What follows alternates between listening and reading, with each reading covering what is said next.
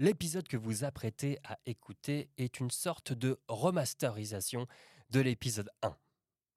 Cet épisode est sorti le 21 avril 2021, il y a donc un peu plus de deux ans, et depuis, mes moyens techniques et ma connaissance du podcast m'ont permis d'évoluer et je trouvais le texte encore très intéressant, même parfois meilleur que ceux que je suis capable de produire aujourd'hui. C'est donc pour ça que j'ai profité euh, d'un passage au studio pour réenregistrer cet épisode 1 afin de vous offrir une meilleure expérience audio et qui ressemble un peu plus à celle que j'avais imaginée quand j'ai commencé le podcast. Je vous remercie de votre écoute. N'hésitez pas à aller consulter caputmondi.fr pour consulter le, le dossier complémentaire de cet épisode qui est toujours en ligne et à laisser vos commentaires et vos notes sur vos applications de podcast préféré. Merci pour votre écoute.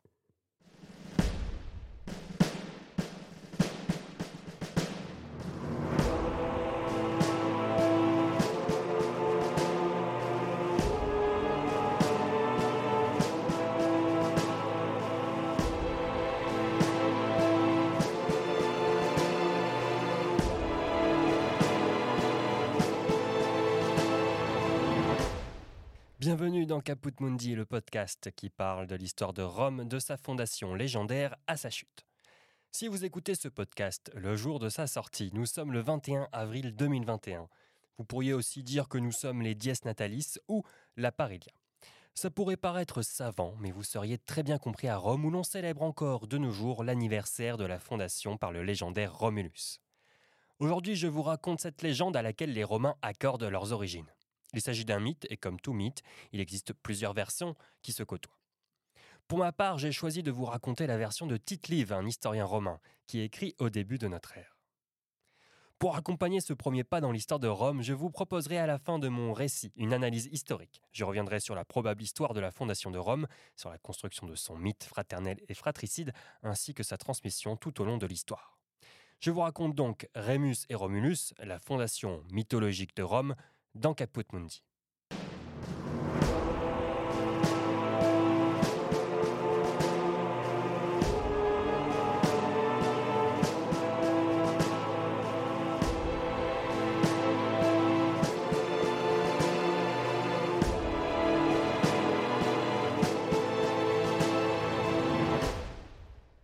Pour commencer mon récit, j'ai besoin de vous emmener à l'âge héroïque. Vous savez, les âges, c'est cette division du temps selon Hésiode. L'âge d'or, l'âge d'argent, de bronze, l'âge héroïque et enfin l'âge de fer. Eh bien, l'âge héroïque est peut-être bien celui qui est à l'origine de Rome.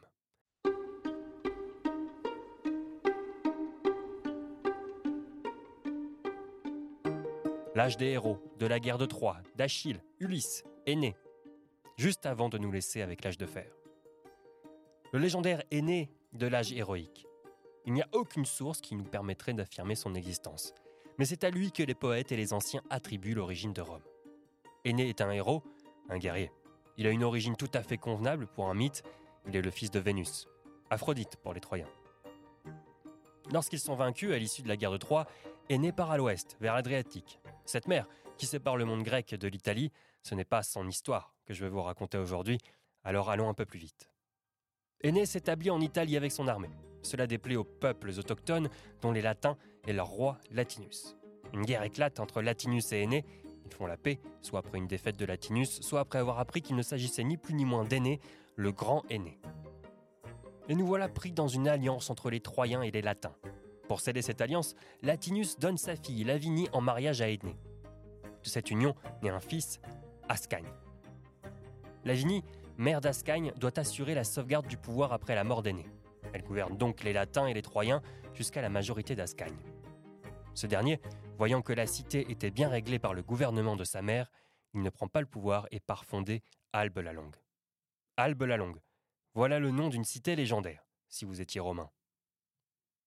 Se succèdent à Albe la Longue les descendants d'Ascagne, à savoir Silvius, aîné Silvius, Latinus Silvius, Alba, Attis, Capis, Capetus, Tiberinus, Agrippa, Romulus Silvius et Procas. Je me rapproche tout doucement de Rome. Procas a deux fils, Numétor, l'aîné, et Amulius, le cadet.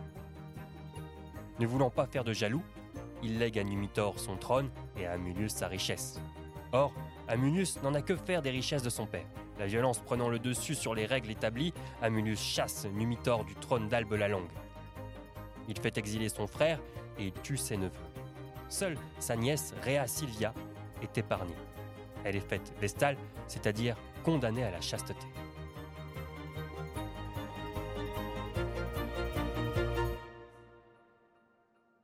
Les anciens disent que c'est par la violence que Rhea Silvia est devenue mère. La légende nous dit que c'est le dieu Mars qui lui a donné ses deux fils jumeaux, Rémus et Romulus.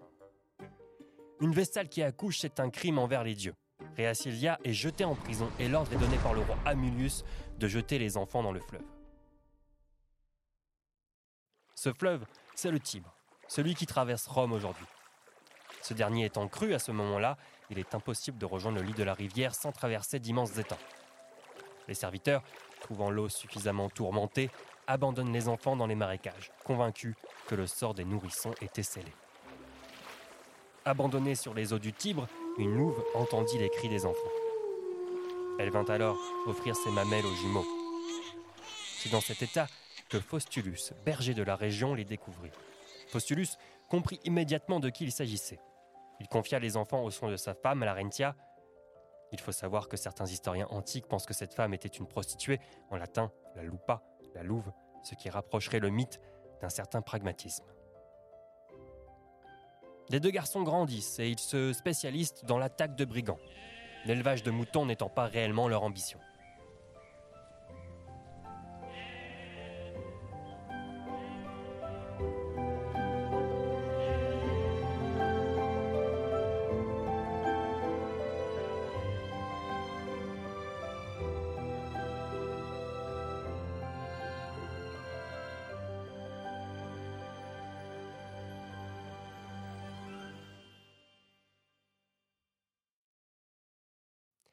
Ils attaquent des brigands chargés de butin afin de le redistribuer aux bergers du coin.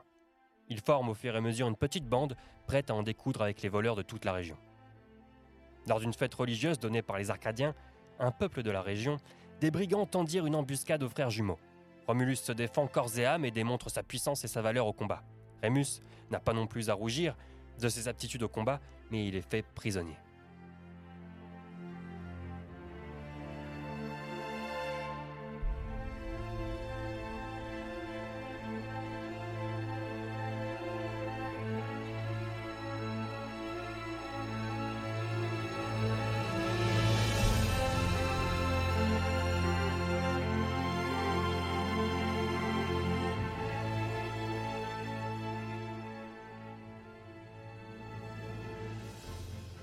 Emmené auprès du roi Amulius, son grand-oncle, il est accusé par les brigands de mener des actions armées sur les terres de Numitor, le frère déchu du roi, de piller et de menacer la paix du royaume.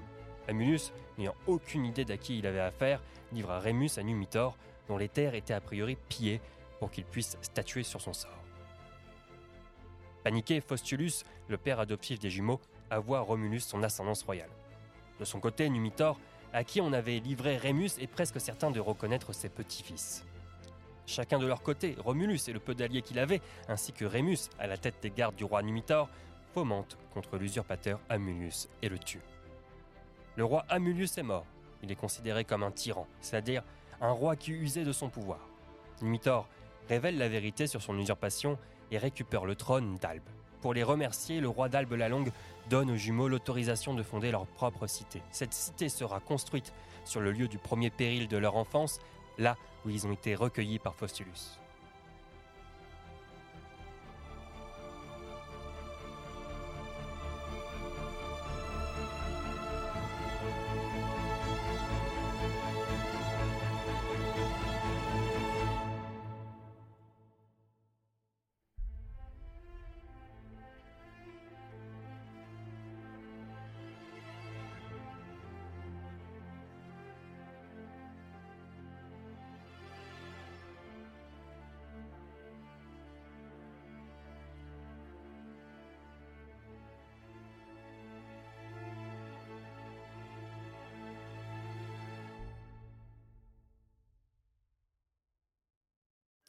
C'est une sacrée décision de fonder une cité.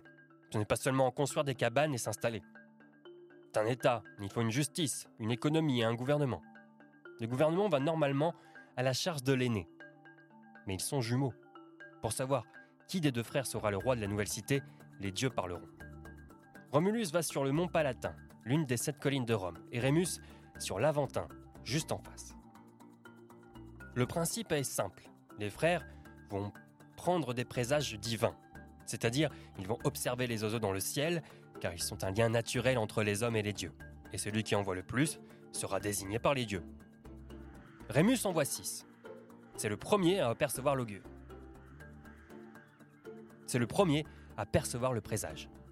L'annonce est faite publiquement. Rémus est proclamé roi car il a vu le présage en premier, et Romulus est quant à lui proclamé roi car il a vu le plus d'oiseaux. Les deux frères commencèrent donc à ériger une cité, l'un contre l'autre. Romulus traça le Pomerium, une ligne sacrée délimitant la cité. Rémus s'en moqua et sauta par-dessus, comme une provocation. Rémus venait de compromettre le destin de la cité en franchissant le Pomerium. À un endroit non dédié, il venait de rendre les murs de la cité à jamais vulnérables. Une seule solution s'est imposée à Romulus, tuer son frère pour conjurer le sort. Ainsi périsse quiconque franchira ma muraille, dit Romulus, dans une phrase restée célèbre dans l'histoire, quelques instants après avoir tué Rémus, son frère. Notre histoire ne s'arrête pas là. Romulus est maintenant le maître de la cité. Il en fait une cité pour les oubliés, les esclaves ou les hommes libres qui veulent repartir à zéro. Une cité d'accueil que les voisins voient d'un mauvais œil. Comme un repère de bandits et d'hommes sans foi ni loi. La preuve en est que les difficultés arrivent vite pour les premiers Romains, qui n'ont pas de femmes pour renouveler leur population. Romulus envoie des ambassades pour trouver des alliances et des mariages. Elles sont toutes refusées. Avec le Sénat, que Romulus a composé de 100 membres, une intrigue se trame. C'est décidé ils vont organiser des jeux en l'honneur du dieu Consus, aussi connu sous le nom de Neptune, Poséidon. Malgré la méfiance des peuples, les Sabins viennent profiter des jeux. Les femmes sont alors enlevées et mariées de force aux Romains. C'est la guerre. Les Sabins sont furieux et ils viennent pour récupérer leurs sœurs et leurs filles. Les Romains sont prêts à se défendre. Contre toute attente, ce sont les Sabines qui mettent fin au conflit. Elles s'opposent à la guerre. En effet, les sœurs et les filles que les Sabins étaient venus chercher sont maintenant des épouses et des mères.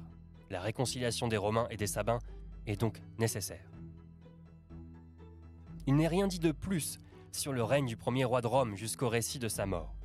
Un jour, alors que Romulus passait en revue son armée, le temps tourna à l'orage. La foudre tomba sur le roi et ce dernier disparut, à tout jamais. Romulus était passé de roi à Dieu en un éclair. C'est ainsi que s'achève l'histoire légendaire de Rémus et Romulus, les fondateurs de Rome.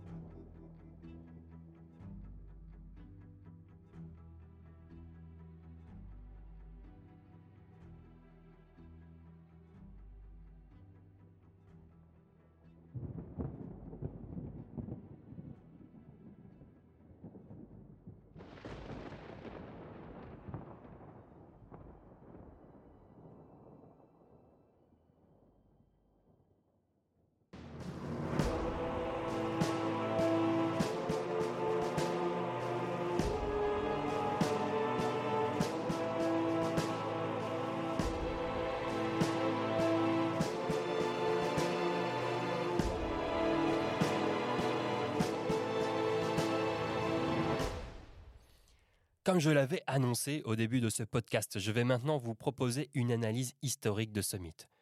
Pourquoi raconter ce mythe et qu'est-ce qu'il nous apprend sur l'histoire de Rome? Il Primore, sorti en 2019 et réalisé par Matteo Rovere, est une façon de raconter le mythe de la fondation de Rome. Des décors obscurs, un rapport à la religion très archaïque et sauvage, des scènes d'errance. C'est l'avant-civilisation qui est racontée dans ce film. C'est un parti pris, le film raconte l'histoire de Rémus et de Romulus en voulant lui donner un aspect réaliste et épique. Ce qui rend le film intéressant, c'est la partie de la langue parlée, qui est une sorte de proto-latin reconstitué par des experts. Malgré cela, cela reste un récit mythologique et peu probable pour l'histoire de Rome. Aujourd'hui, les historiens sont d'accord pour réfuter toute vraisemblance du mythe, Et c'est une chose qui est déjà sue par les Romains à l'époque où le mythe devient canonique et où sa tradition se fige, à peu près à l'époque de Tite-Live, au début du 1er siècle de notre ère. On se demande parfois si les Grecs croyaient en leur mythe, et en ce qui concerne les Romains et l'histoire que je viens de vous raconter, la question est tranchée.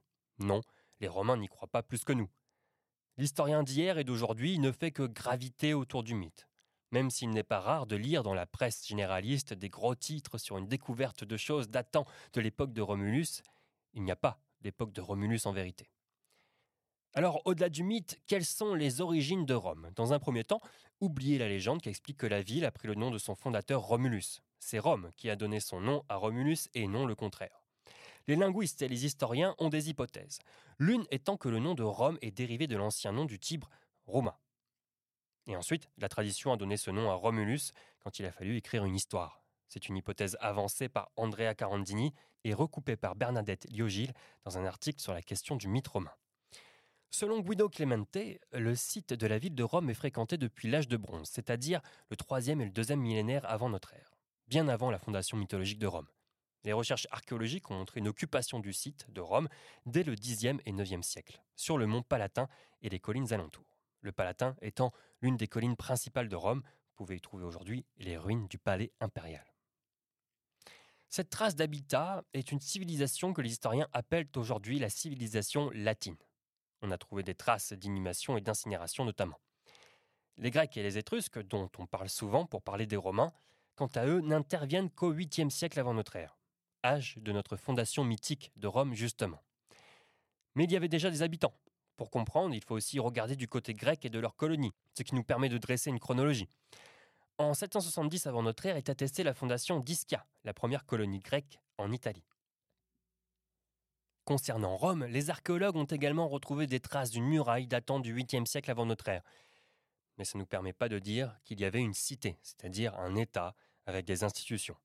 Tout ce qu'on peut dire, c'est que des hommes et des femmes vivaient ici, peut-être de manière permanente ou des nomades, une circulation des populations dans la région en fonction du bétail et des récoltes. En vérité, on est incapable de dater le moment où Rome est devenue une cité. La seule date que l'on pourrait considérer comme fiable serait celle établie par Varon avec la naissance de la République romaine en 509 avant notre ère, que nous savons dater avec précision. Tout ce qui concerne la royauté romaine est incertain même si l'archéologie nous fait avancer. Ce que je peux vous dire, c'est que depuis 509 avant notre ère, nous avons les fastes des consuls, les années sont nommées en fonction des consuls en exercice. L'époque archaïque romaine est passionnante par la quantité de choses qu'il nous reste à apprendre et nous aurons l'occasion d'y revenir dans les prochains épisodes de ce podcast, je l'espère. Pourquoi parler d'un mythe? Soyons concis. Le mythe fondateur est un classique de l'Antiquité. Il n'y a pas que Rome qui s'est construite sur une fondation mythologique. La fondation mythologique et éponyme d'une cité est un fait grec. Par exemple, Athènes, dont l'apogée se situe au 5e siècle avant notre ère, est fondée selon la légende par Athéna vers 800 avant notre ère. Carthage est fondée par la légendaire princesse de Tyr, Didon. D'autant plus que le mythe de la fondation de Rome est directement lié à la chute de Troie et à l'exil d'Énée, la parenté avec le monde grec est donc certaine. Cela fait remonter Rome à l'âge héroïque et à l'âge où les dieux vivaient encore parmi les hommes. C'est une ascendance légendaire qui plaise aux poètes de la fin de la République ou du règne d'Auguste.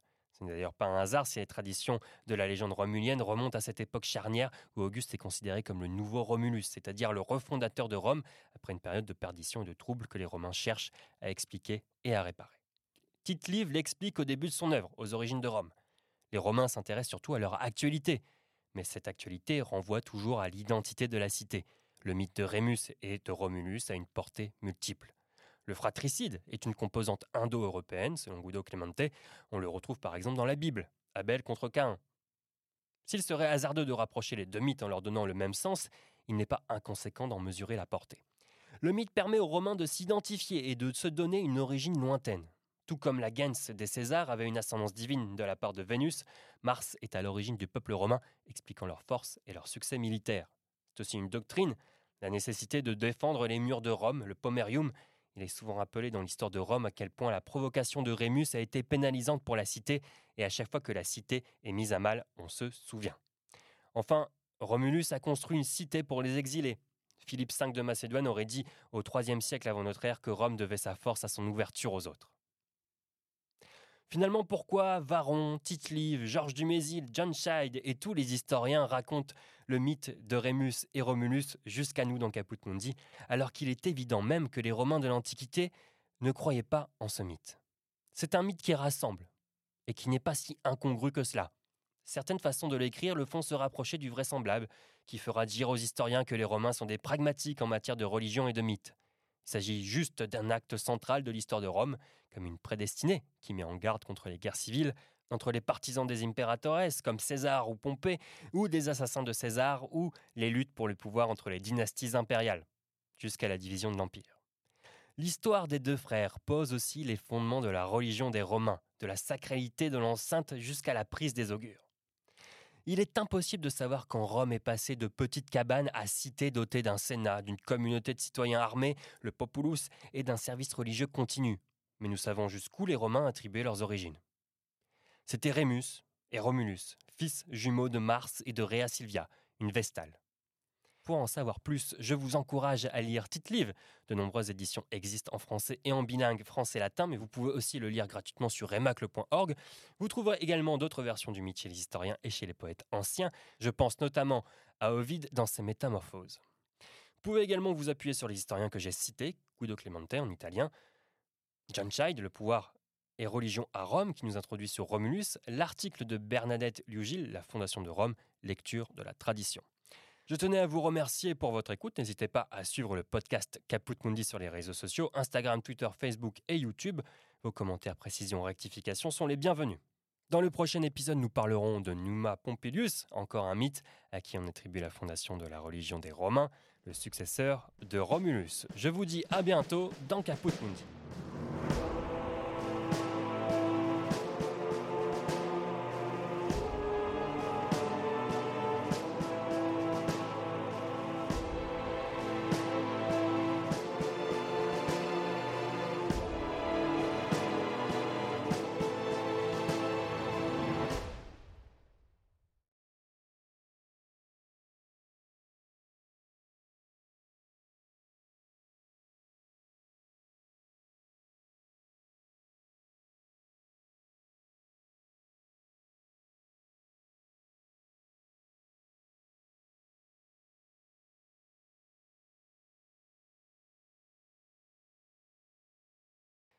Voilà pour cet épisode remasterisé de Caput Mundi, réenregistré depuis les studios de la SACD.